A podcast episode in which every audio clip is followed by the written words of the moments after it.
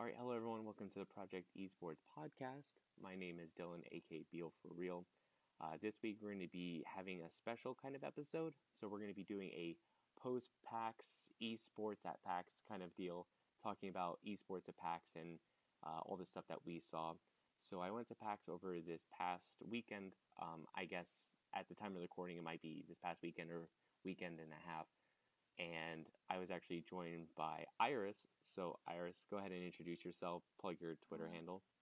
Hello, my name is Iris. I am the vice president over at Penn State Esports, and I usually go by Kassina Ilya, K A S S I N A I L L A. Yeah, and so we went to PAX together, and we were able to check out a lot of stuff there. And even though PAX is mostly like just general gaming stuff, like general gaming and tabletop stuff, there is a big esports presence there and has been growing over the past couple years with the rise of esports. And I thought there was a lot of really interesting things that I really wanted to talk about there. So let's go ahead and just kind of run down the list of it. So, first of all, I want to bring up Geico Gaming. So, we were able to get a taste of Geico Gaming for the first time last year at PAX, actually. Um, they ran a Hearthstone tournament, and they actually did the same thing this year. And what I think is super interesting is it's not Geico sponsoring events and putting their name on it. It's Geico having a completely new brand. Like Geico Gaming is its own brand, like they have a logo and everything. And it seems like they're going in super hard with this. Um, were you able to catch any of the, the tournament games?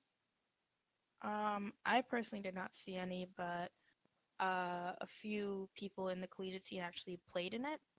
Um, I think his name was Blah from Cornell, right? Is that? yeah, yeah. Yeah, um, he actually did really well. Yeah, he was talking to me about it. He said it was very, it was pretty well done. Yeah. Um, I thought the the format of it was really interesting because they had normal uh, amateur players play up until top. I think it was mm-hmm. top eight, and then from there on, they just inserted professional players. Yeah, Toast was there. He was disguised Toast. He was like talking to some people. Yeah, and I think that's really cool because that's a really good way to kind of separate the, um, I guess, the amateurs from the pros from getting completely stomped early in tournaments, and actually kind of sets up some of these amateur players to be able to play against some of these pros. So, how do you feel about Geico coming into the scene like this? Do you think it's a good thing, bad thing? Do you think they're approaching it well? Uh, I mean, they've been in it for a while, haven't they? Like they they started a couple years ago. Yeah, and I mean, they started a couple years ago, but do you think they're leaving a big enough impact? Are they doing enough in the scene? I mean, I'm I'm a little biased because I'm pretty much entrenched in collegiate, so I only really know about brands that really interact with collegiate a lot. Um, I've personally never heard of Geico Gaming until I was walking on the floor down at PAX and I saw the giant like Geico lizard staring at me. so uh, I don't know. Um, I, I heard that the tournament was pretty well done, like pretty on par with like most Hearthstone tournaments. Yeah, I mean, I kind of agree. Um, it seems like Geico is really picking their battles maybe a little bit too strategically. Like they mm-hmm. have these, they have, they have these tournaments and they're really good, and all their events are really well run. But it just feels like we're not getting enough of them, and they're not actually getting themselves out there. Like why spend all this time building up this cool Geico gaming brand if you're not going to actually mm-hmm. put it everywhere, you know? Well, they do sponsor TSM. I know that. Do they actually? Um, I actually didn't yeah, know that. Yeah. Oh, that's um, actually cool. Yeah, they sponsor TSM and I think one other like smaller team.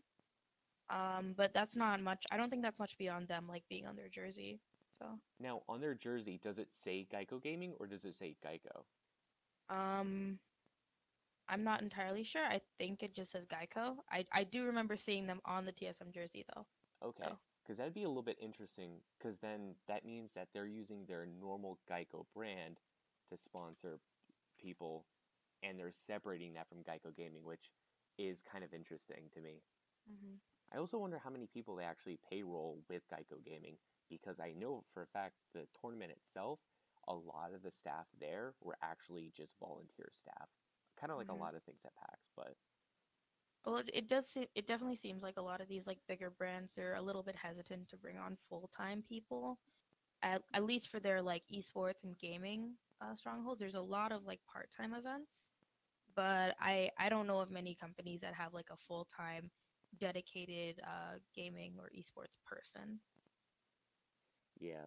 So overall, good thing, bad thing. Uh, I mean, I, I personally think it's never a bad thing to have this uh, big money in esports. Uh, speaking of big money in esports, Facebook was also there.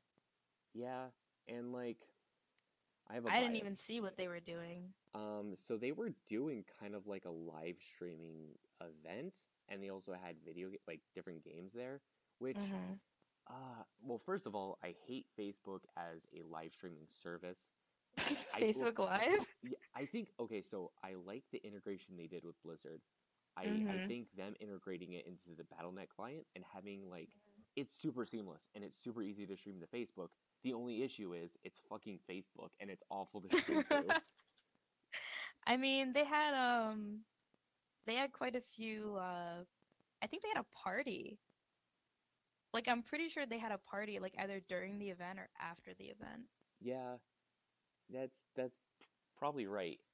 Um, I don't know. I just I hate it. I hate I hate Facebook live streaming. So like I'll never be on board with it. Um, I Mhm. think their booth. Well, it had the main stage of which was the stream, Mm-hmm. and then they had uh, a bunch of Fortnite there, which I mean, if Facebook Gaming is going after like the very casual live streaming gamer, I mean, obviously Fortnite is like the game to go for, right? At They the had a little. Instagram photo op too. There was like a really nicely lit like background of someone dropping. Oh yeah, that's right. That was that was actually kind of cool. Um, Yeah. because there is a lot of those at at PAX, a lot of those like little photo op areas. So I actually did Mhm. think that part was kind of cool. There was was- um there was also uh I saw like a, a few people like doing meetups at Facebook and I guess like that was the whole point of their booth is like they were offering um their booth for like meetups for different like broadcasters or people on Twitch. Huh, interesting. Now, what I think is weird is that they labeled it Facebook gaming. I haven't I- heard this term before. I've never seen Facebook gaming as like a like a like a term or title. Like it reminded me of YouTube gaming, which is like YouTube's failed sub site thing, where they try to promote their live stream gaming. But yeah. have you have is this the first time you saw it as well? Uh, I mean, I spend a lot of time on Facebook just because I am a college kid. Um, I haven't really noticed much. I know that there is a page uh, that you can like, and they they have um they have videos of people streaming to Facebook, but I've never actually seen someone playing on Facebook. That's so uh, I think like on their page right now, Smosh Games was live. oh Um, I guess this is Smosh. I Okay. Yeah. I don't know. Like, I just like to me, live streaming on Facebook is never gonna be the same. Like, it's it's the same deal with Twitter for me. Is that it's it's like a feed. Like like both both websites are supposed to act like a feed of where you scroll through it, and it just feels weird to go, oh, here's a stream. Let me stop my feed scroll and play this and Mhm. just stay here. Like I don't know, it just it just really weird to me because both those platforms are a platform I go on to just to check my feed real quick or send a message. So I'll go on there, I'll either scroll down and look through everything that's been posted recently, which I mean they're making it harder to look at chronological order as is, but that's besides the point. I, I oh, just I found someone I recognize. on Facebook gaming. Prof- yep, Professor Akali. Um, they used to stream on Twitch. That's how I recognize them. Yeah, and I haven't seen any big names go over to Facebook Gaming besides ESL. Um, I know Mhm. ESL has exclusively been streaming their their big events on Facebook, which I mean they must be. So obviously they're pumping in big deals with like ESL and Yeah. Blizzard to do this, but like they're not doing any sort of streamer outreach, or if they are, the money's for sure not right.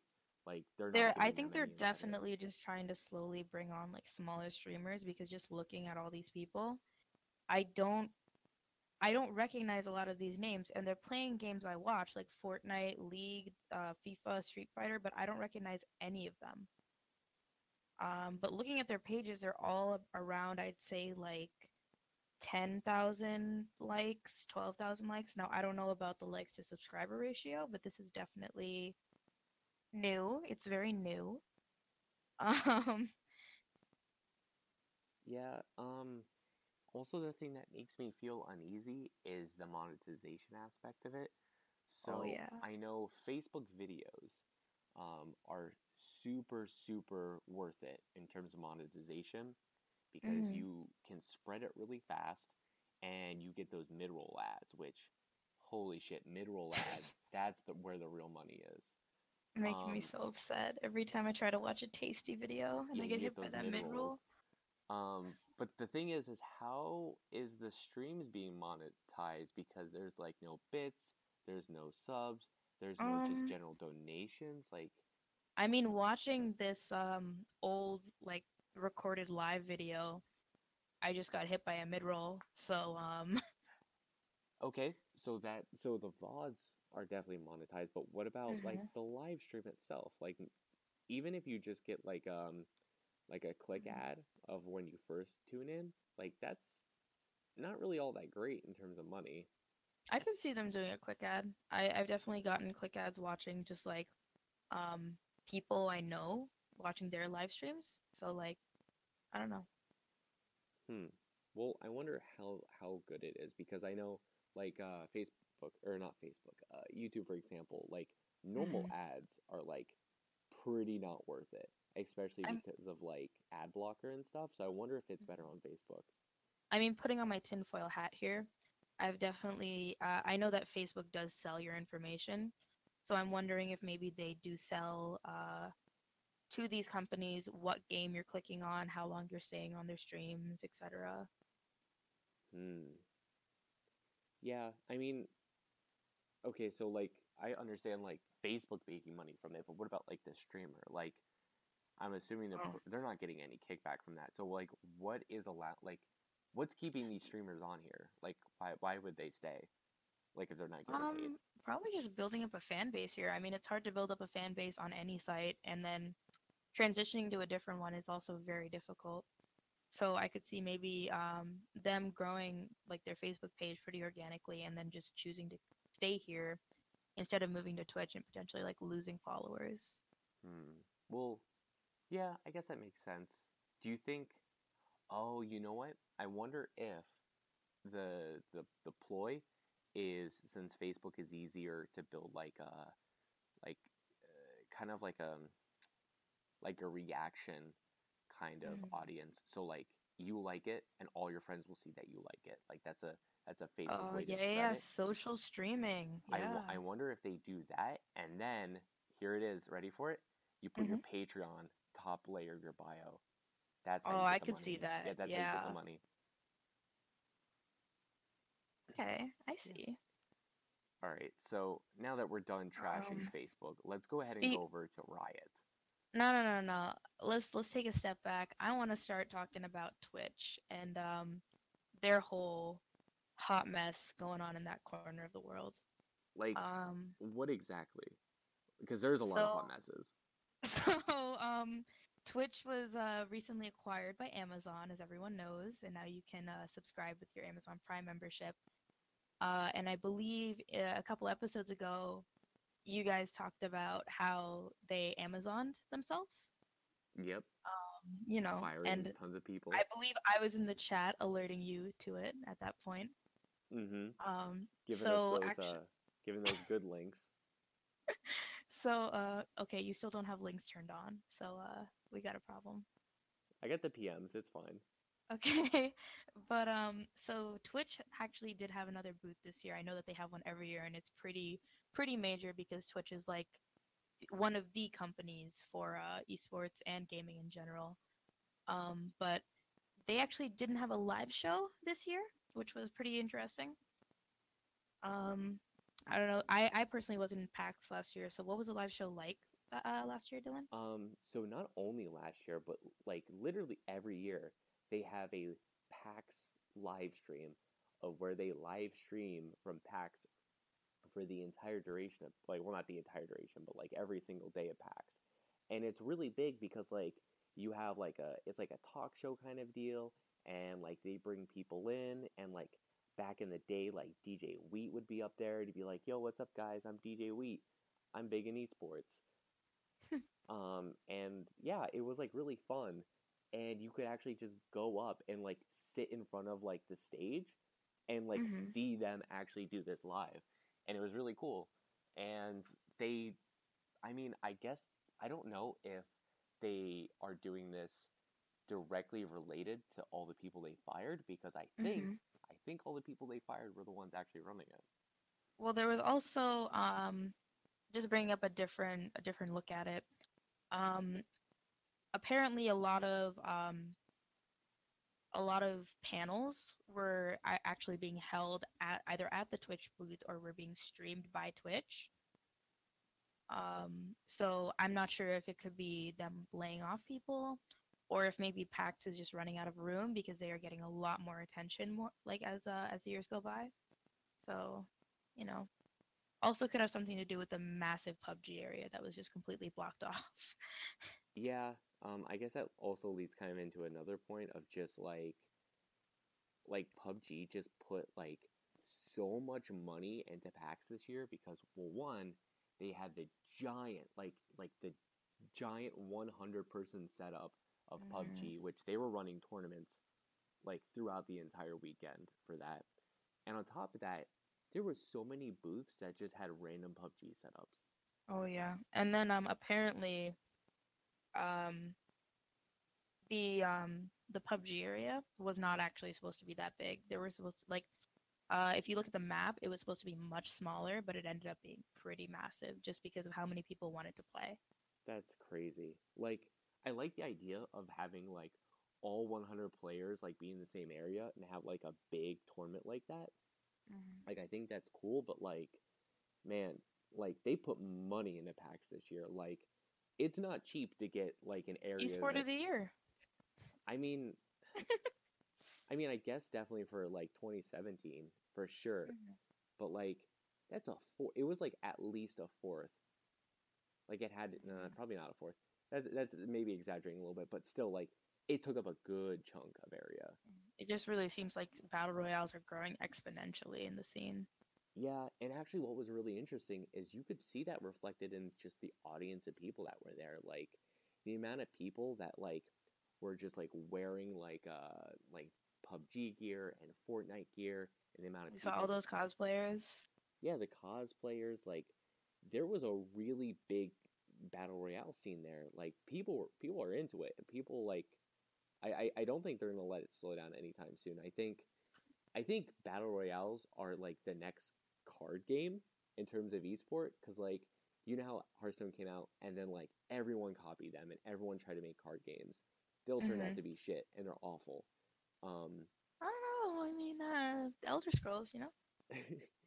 um, but yeah, like they're all be- like they. I, I, regardless, regardless of the state of card game esports, um, what's interesting is that like all these battle royale games are good in their own right. Like, like you might have your preference of what's better, PUBG or H1Z1 or Fortnite, but they all have their audience and they all kind of have a place in the scene, which is very strange for an esport actually. Mhm. Normally, they just like cannibalize each other's members or each other's players. Yeah, and I mean, just look at the MOBA scene. I mean, I know like the three big MOBAs kind of coexist, but like Uh, we all know one of them is clearly the top one. yeah, tots. Deckard Cain. Oh yeah, Deckard Cain was announced. okay, thi- okay. I think That's another Was, episode. I think he was announced at PAX too. yeah, he was. Um, No, no, but, but, even even in the panels we attended, I remember we went to quite a few panels, and I would say that the, the we went to one titled the the Rise of Battle Royale, um, and there were a lot of people in there. We almost filled the entire room. yeah, and it, it wasn't one of the smaller rooms either. It was like one of the Mm-mm. big rooms. People are just like they they're they're like craving this battle royale content because like it's it's like massively flooding and there's like really big streamers and stuff out there but like i don't think the the personalities of the scene are like uh super solidified So I know there's like Ninja and then there's like Doctor Disrespect and all them. But like Mhm. even those names, like I know Ninja goes back to the Halo days, but like in terms of battle royales, they're still newer names and they're still building themselves. They're not like League of Legends or where you have like Mhm. you know these these these people who have been popular for like almost like a decade now, like Faker and like Doublelift and all them. Like you don't have those those, those core like figures in in the scene yet. Like it's still building, and I think people are just kind of they're kind of just craving all that content, you know.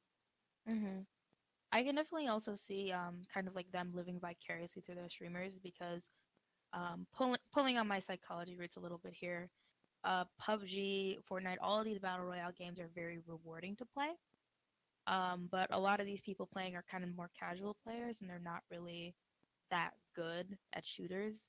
So just being able to play and like experience the game like as a good person, even though they're not they're not really playing, I would imagine their brain kind of gives them that positive feedback anyways, just from seeing that winner winner chicken dinner. yeah, and so talking about big games, big esports that were at PAX, let's talk about Riot and Oh, their boy. interesting approach um, to how they uh, they went to PAX this year. So just to kind of prelude this, normally the way that League approaches PAX, I know they did have there was a collegiate event actually last year. Um, the initial Big Ten tournament concluded actually at, at PAX last year. All right, that's Um, a sore spot. Let's uh yeah, but before that, normally what they would do at the most, at the very most, is they would just have a booth where they would, you know, I- think they would do meet and greets and then maybe give out skin codes. Um, but mhm, give, they would give- give out a lot of stuff, um a lot of loot. Generally, they'd also be selling a lot of merch. Um, Yeah. some of it would be exclusive to PAX, which would really motivate a lot of fans to make the the trip out. Um, but this year was uh, pretty interesting.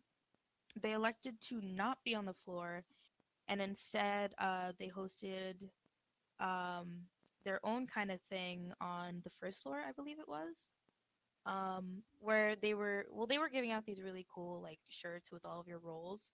Um, but other than that, I really did not see much in the way of like being able to buy things. Um, they hosted a lot of meet and greets, anyways. But yeah, there was just no place to buy Riot stuff, like Mhm. which I think they is they did weird. host the the cosplay lounge though, so Oh yeah, I the the cospitality place. Mhm. I think that was a place for like cosplayers to go and like hang out and just like cool down from being out on the floor and like do some repairs and stuff. Mhm. I I didn't realize this until way after, but apparently they did have um streaming personalities come in and like work at um their area, I guess you could call it, because um we saw this really tall like lady in a Gnar costume, right? She was Mhm. a streamer, and uh, so were both of the people that were handing out those lanyards uh, with your role on them. Oh really?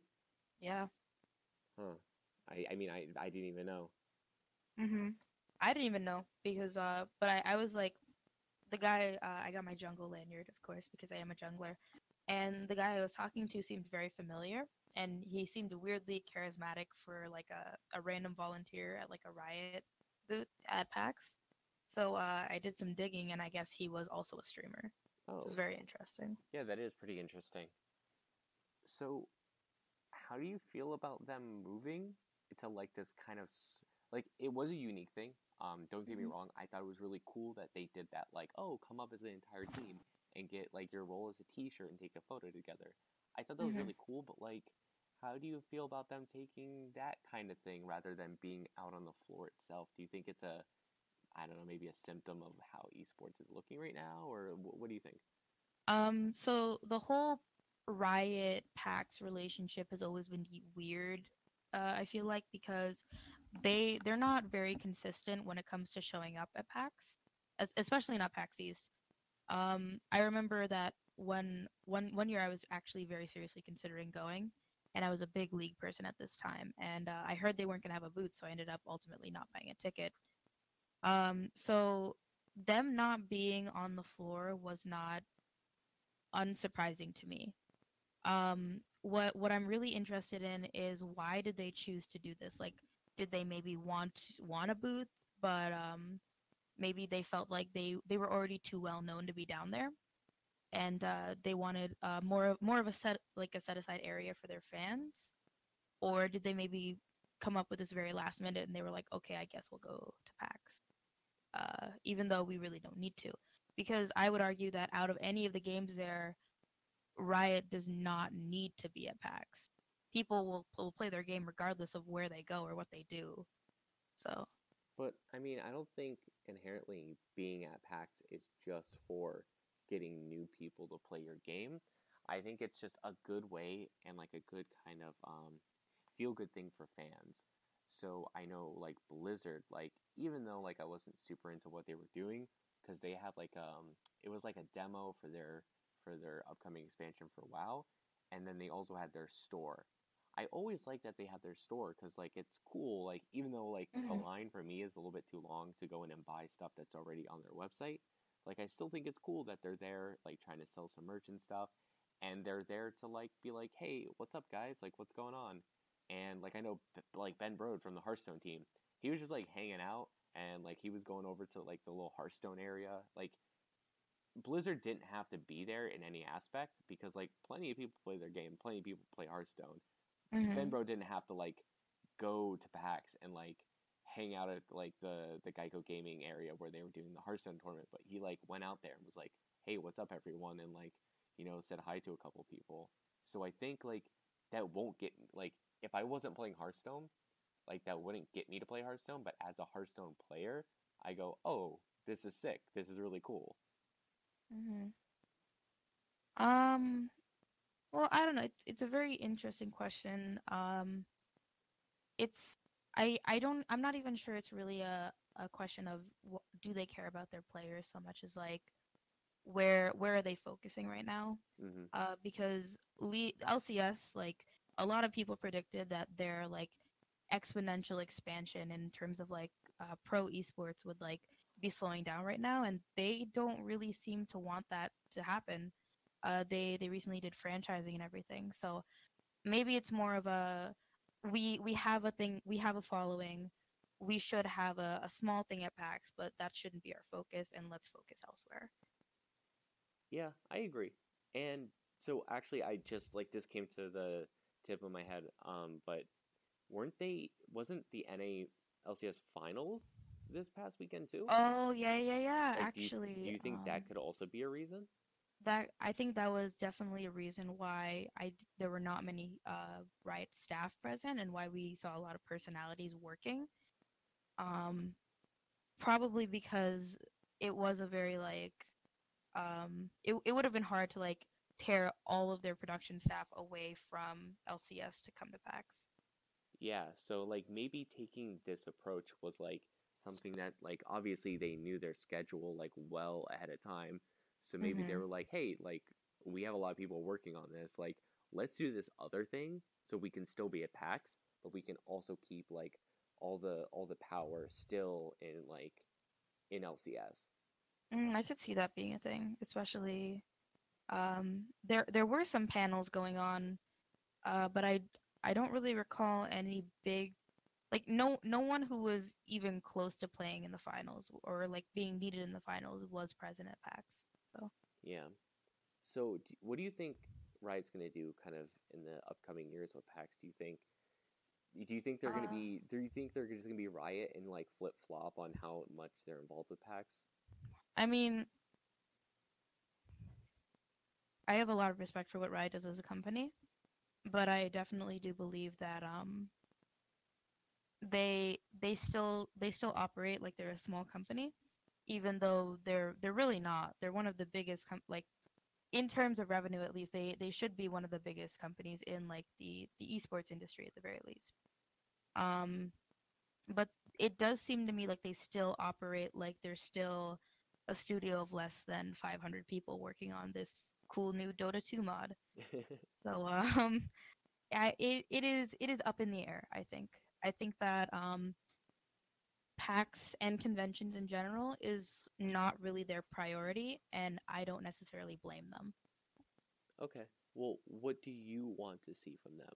Like in the Um, upcoming years, like what what do you think? Do you like like are you totally on board like if they like you're like i'm super indifferent if they're at pax or not or do you say like you know i want them to like host a panel like i want to see them like maybe like talk about concept art or something like what do you think I mean, I've always been um he- being being a league fan back in I think it was 2015, 2016. Um I I got pretty jealous when um they had the Rift Walk at PAX East. Uh, which was basically just like this this uh, room full of like statues of like things in game and and uh, characters from the game from their game, and just like a a physical representation of their history over the past few years. Uh, just looking at the pictures, that looked really cool. So I'm always hoping that one day they'll bring it back, maybe update it a bit so that I can have a look at it. Um, but I, I I don't know what they did with it. I mean, it was a couple of years ago, so I'm hoping that they're still hanging on to like a giant baron somewhere. But um, who knows? You know. Yeah. All right, so let's go ahead and wrap this up with our last topic, which I guess is kind of a big topic, and it's something that um, myself and you are super, super involved with, and that's the collegiate scene. So why don't you go ahead and just kind of give us like a intro to like what was going on with the collegiate scene at at, at PAX? So uh, over the weekend, I, I did get to see a lot of um, fellow collegiate leaders from other parts of the East Coast. Uh, generally, we all do tend to congregate to PAX because that is one of the places to be uh, during the school year. So um, we there were a lot of events uh, geared specifically towards us. I know there were a couple of panels on Thursday and some on Sunday. I unfortunately was not able to make it to either of those days uh, due to stuff that I will talk about shortly. Um, TESPA did host a couple of meetups for their different regions. So they uh, they split the uh, continental United States up into north, south, east, and west, and each of those respective regions did end up having a, a sort of meetup where uh, we could get together and talk to each other and a couple of industry professionals that decided they'd uh, try their best to like network with us. Uh, another big thing was that uh, this is kind of new. Corsair decided to uh, host a kind of collegiate workshop on Sunday. It was run by a pretty good friend of mine, Eugenia, who is the collegiate outreach person over at uh, Corsair. And it was it was pretty interesting. Um, a lot of Boston schools were present because it was in Boston, and um, Eugenia is actually a I believe she's a BU alum. Yep. She ran their their esports club for three years. Um, so it was it was pretty informative. Um, I, I don't know what I'm supposed to say. What did you do there? Like, why was it important? Uh, I think personally, coming from a Penn State perspective, uh, there were some some things were covered that we already knew, um, but it was definitely good to have it solidified that okay, we're doing the right thing, uh, and it was very helpful for a lot of the smaller schools that were there that were just starting out. Do you think like PAX is a good thing for the collegiate scene to be able to like meet up and have panels and talk with each other and network? I mean, I've definitely noticed that as a whole, PAX has been a very networky place. Like you, you, if you work in the industry, you're probably going to PAX just to like meet other people in your industry. Um, and the same can definitely be said for collegiate.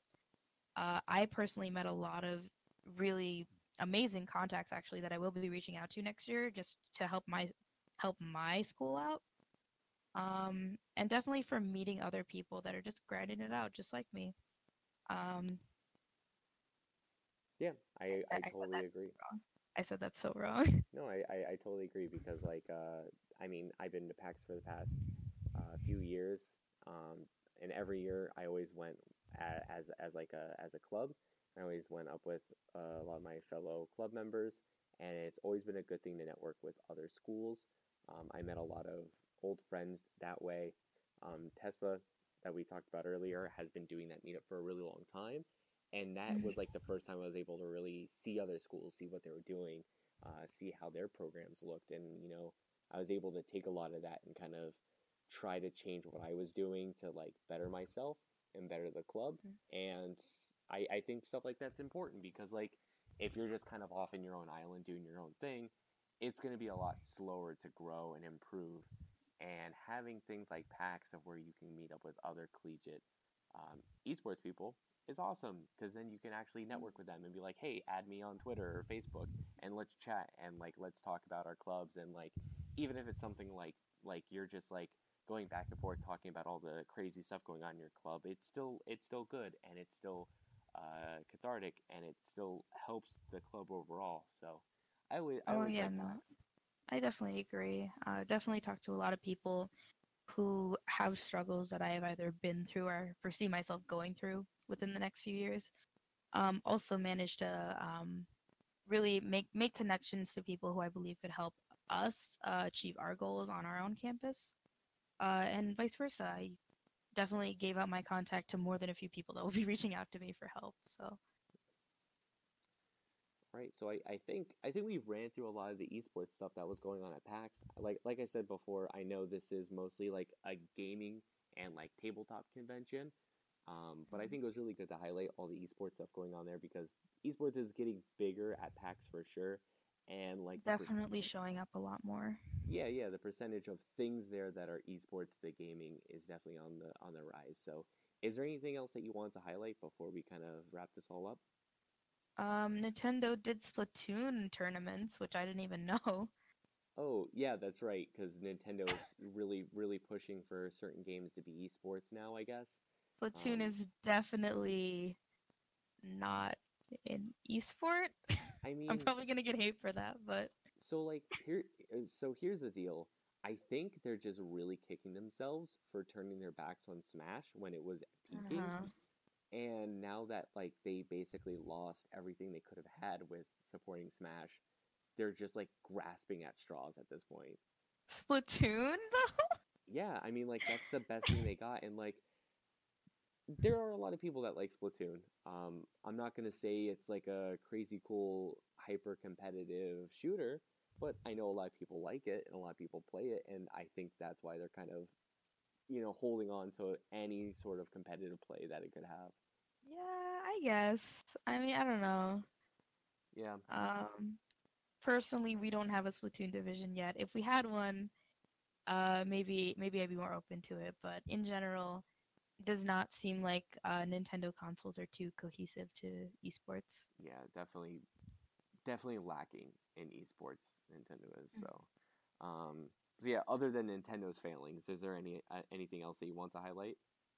Well, nothing esports related. Yeah. All right, so go ahead and uh, I'll let you go ahead and wrap it up, wrap your stuff up by you know plugging your Twitter or whatever, so people come follow you. Um, like I said before, my name is Iris. I'm the vice president over at Penn State Esports. I am also uh, the regional coordinator at ACEL, which is the American Collegiate Esports League. Um, if you want to follow me, then my Twitter is Cassina Ilia, A S S I N A I L L A. Uh, generally, just tweet about esports, kind of meme a little bit, uh, shit post a lot. So, you know, if you're interested in any of that, come check me out. Yeah, and thanks, Iris, for you know sitting down and chatting with me, so we can kind of get all our ideas of esports at PAX and just like actually throw it down and record it and put it out there. Um, but you can follow me on Twitter at Beal4Real. That's the number four. Um, and go ahead and if you're listening to this on YouTube or iTunes, you can always find us on other social medias at uh, the Project Esports podcast. Um, Mhm. Also, if you want to go ahead and like, follow, um, or subscribe to our podcast so you can get it into your feed regularly, that really, really helps us out a lot. Um, every listen is super, super important. So, thanks for and if listening, you watch everyone. on if you watch on Twitch, then uh, you can correct them with me in the chat. Yep. Yeah. So we live stream um, all, all our all our uh, podcasts. So you can go ahead and type in chat and basically correct every time we're wrong. Which I'm not going to promise we're we're right 100 percent of the time. So, um, but yeah, thanks everyone for listening.